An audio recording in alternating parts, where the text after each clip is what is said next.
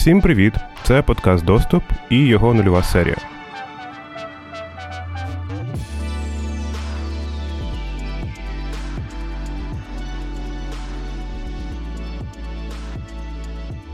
Колеги, тільки чесно, скажіть, чи приглядали ви сьогодні соціальні мережі? Чи там Фейсбучок, Твіттерок?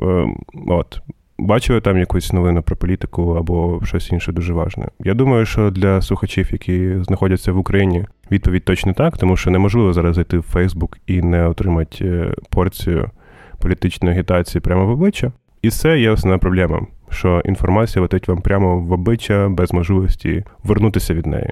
Це проблема, тому що вона спричиняє реакцію на інформацію, а не її аналіз.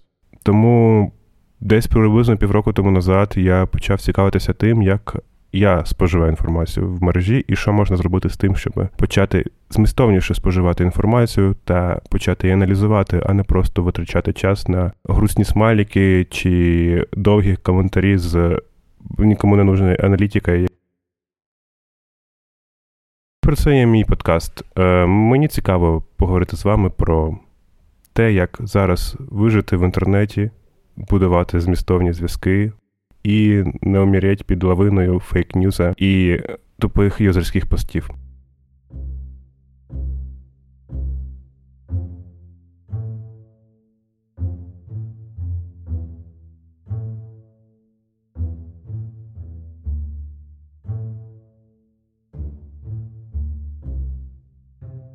Якщо дуже примітивно зображати, в чому полягає проблема використання соціальних мереж як способу споживання інформації, проблема полягає в їхній бізнес-моделі, тому що користування соціальними мережами переважно є умовно безкоштовними.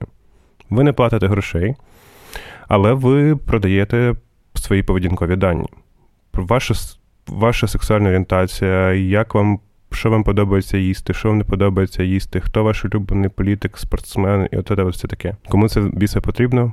Це потрібно рекламодавцям. Тому фактично Facebook та інші соціальні мережі виступають тіндером для ваших поведінкових даних та рекламодавців.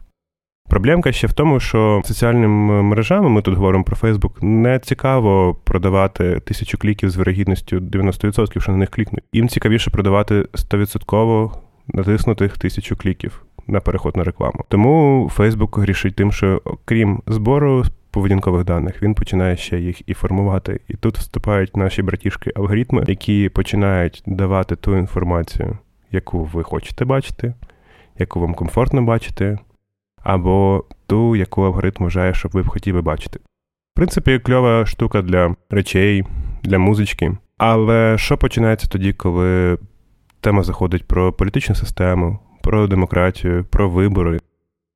І тут, звісно, є дуже велика спокуса сказати, що все, пацани, відміняємо інтернет, вертаємо паперові газети, технолодіти на марші, тусуємося. Ні, я не вважаю, що проблема є в інтернеті. Звичайно, що в нинішні процеси, пов'язані з питанням демократії та політичних рухів в світі, вони є ширшою частиною. Інтернет просто виступає або підсилюючим, або послаблюючим фактором в цій всій движусі. Але є конкретні речі, які впливають на ваш щоденний побут, і я хочу говорити про це. Тому переходимо до наступної частини.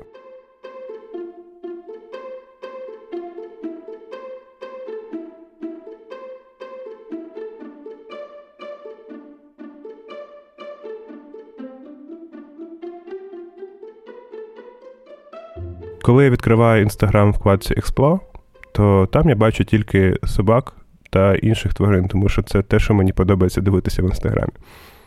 Це заслуга алгоритму, який розуміє мої преференції і дає той контент, який я хочу.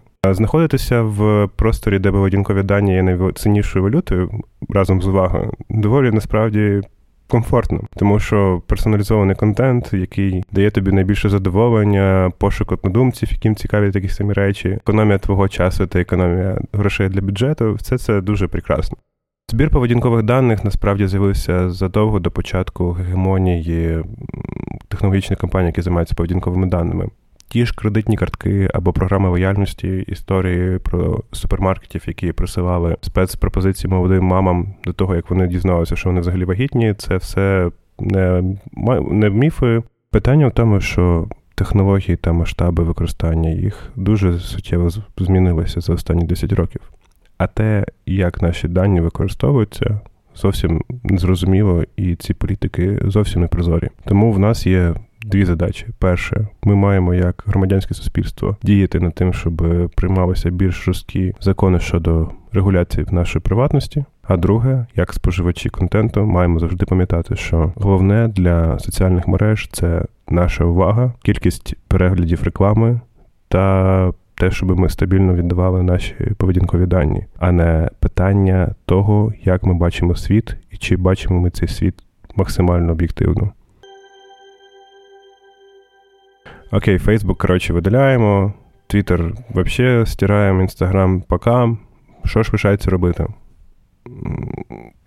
Я вважаю, що, на жаль, така об'єктивна реальність, що не можна прожити без цих сервісів, якщо ви маєте доволі соціально активне життя, але можна змінити структуру споживання контенту. В першу чергу мова йде про те, щоб розставити чіткі теги в вашій голові, для чого ви користуєтесь певним сервісом. Ну, от, наприклад, для мене Facebook – це подивитися там, що в моїх друзів трапилося цікавого. Instagram – це подивитися всяку фігню і собачок, ну от я там казав раніше. Твіттер – це для мене джерело інформації і якоїсь змістовної комунікації, а новини я взагалі споживаю з емейлів розсилок та подкастів.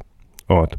І з цим сеттінгом мені стає набагато легше розуміти, що де я роблю. Коли я починаю реагувати на якийсь політичний пост в Фейсбуці, мені набагато легше згадати, що це не призначення цього сервісу для споживання новин, тому, чувак, розслабся і забий. І це причина, чому ви взагалі слухаєте цей подкаст. Тому що, як будь-який самовпевнений хіпстер, що наслухався англомовних подкастів, я вирішив, що я можу теж їх робити українською. Мій план такий. Я хочу взагалі зрозуміти, що таке робити подкасти, чи є попит на них в Україні. Я хочу говорити про більш масштабні комунікації. Мені важливіше, щоб люди почали менше реагувати, більше думати та більше говорити з навколишніми людьми, які для них значать, а не витрачати час на безмістовну комунікацію. Тому я планую робити тестовий сезон, де я буду говорити про соцмережі, як вони викривляють наше життя, що може цим зробити, та які найважливіші новини трапилися минулого тижня в сфері соціальних мереж та інтернету. Якщо ви слухаєте цей запис, то, ймовірно, я вам скинув літічку і дуже очікую на те, що ви мені дасте якийсь фідбек. А якщо вам раптом цікаво теж робити подкасти, то теж пишіть мені в особисті, тому що моя основна мета – це зібрати групу однодумців, яким цікаво робити контент для інших цікавих людей, а не нагрібати віртуальні лайки та мільярди біткоїнів, які, звісно ж, мені ніхто не скине. Але якщо що, картка привату ось така. Тільки що зрозумів, що на початку треба було вставляти дисклеймер щодо дуже насиченого уровня петросянства в цьому подкасті. Менше з тим, я перепрошую тих, хто це слухає.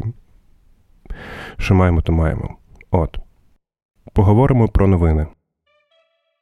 Трохи більше року тому Facebook анонсував зміни до алгоритму, за яким видаються пости в ньюсфіді. Логіка була така. Зменшити кількість контенту від видавництв, типу всяких Fox News, New York Times, оце всіх інших, і пріоритизувати той контент, який йде від користувачів і провокує залучення та коментування. Facebook і Цукерберг казали, що типу репетішки, нам головне, щоб на Фейсбуці ви проводили гарний час, тому менше політати, більше лайків, котиків і всього іншого. Що ж получилось? А получилось так собі. За даними компанії Newsweek, яка займається трекінгом соціальних медіа, найбільшим за енгейджментом був Fox News. Енгейджмент – це кількість лайків, коментів, шерів і інших реакцій. От. Теми, які, як аборти, релігія, зброя, вони ставили ще більш радикалізовані в плані поляризації обговорення.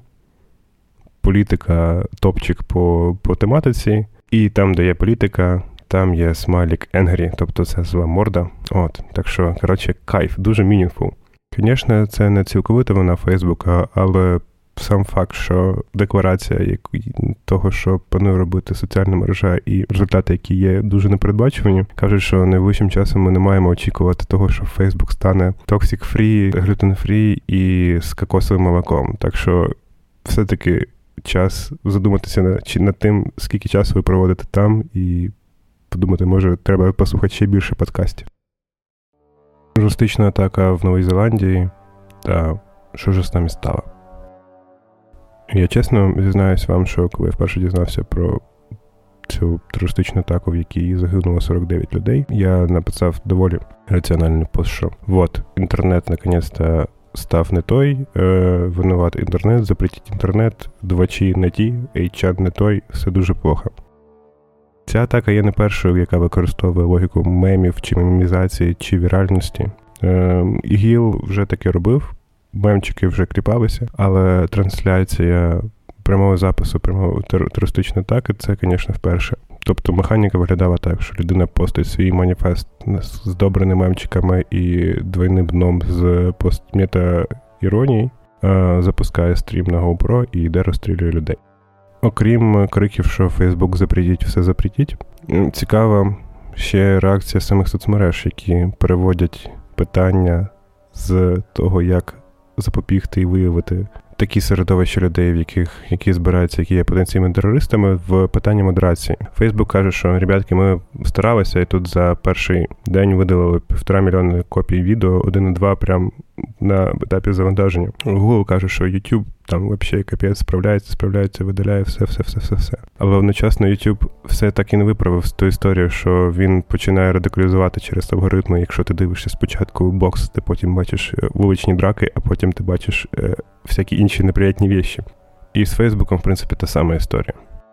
Про питання проблеми модерації та якості модерації контенту зараз ми поговоримо в наступному випуску, якщо я дороблю хоча б цей. Але зараз важлива інша річ. Це те, що робилось вже раніше, коли Apple, Google, Facebook, Microsoft, інші компанії об'єднувалися, і та Twitter, об'єднувалися для того, щоб виявляти потенційних терористів ІГІЛ на ранніх етапах. ІДІЛ, ІГІЛ, ISIS, я, вибачте, вже заплутався з вокалями. Да.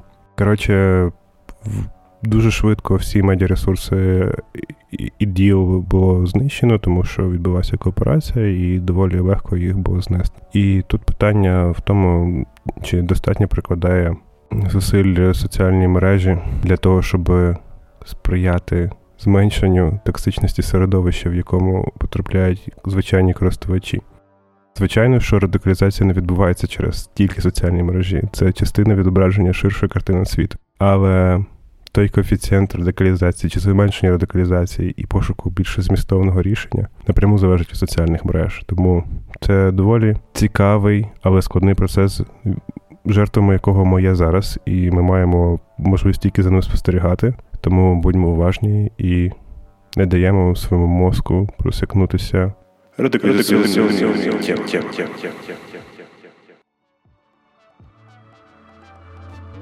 Ось такі діла, колеги. Я думаю, що для нульового випуску цього більш-менш достатньо. Я маю вам сказати, що це доволі складний і цікавий досвід дивитися 1,5 години в кут та телефон з нотатками. Я вже точно знаю, що я зроблю наступний раз інакше і як покращити наступні випуски. Я вдячний всім, хто дослухав до цього моменту. Я вдячний майбутньому собі, що я це, сподіваюся, демонтував в нормальному якості і красиво. Цей випуск був би неможливий без Артема Димченка, який заповів всім зло, Маріам Неєм, яка намалювала красивий логотипчик, і Едери, студії онлайн-освіти, яка надала мені приміщення та мікрофон, і взагалі просто великі котики. Спасибо огромне, ребятки, вам всім. От, це був подкаст «Доступ». Шукайте нас в Твіттері «Доступ», _ POD. З вами був Бондаренко Павло. До нових зустрічей. Па-па!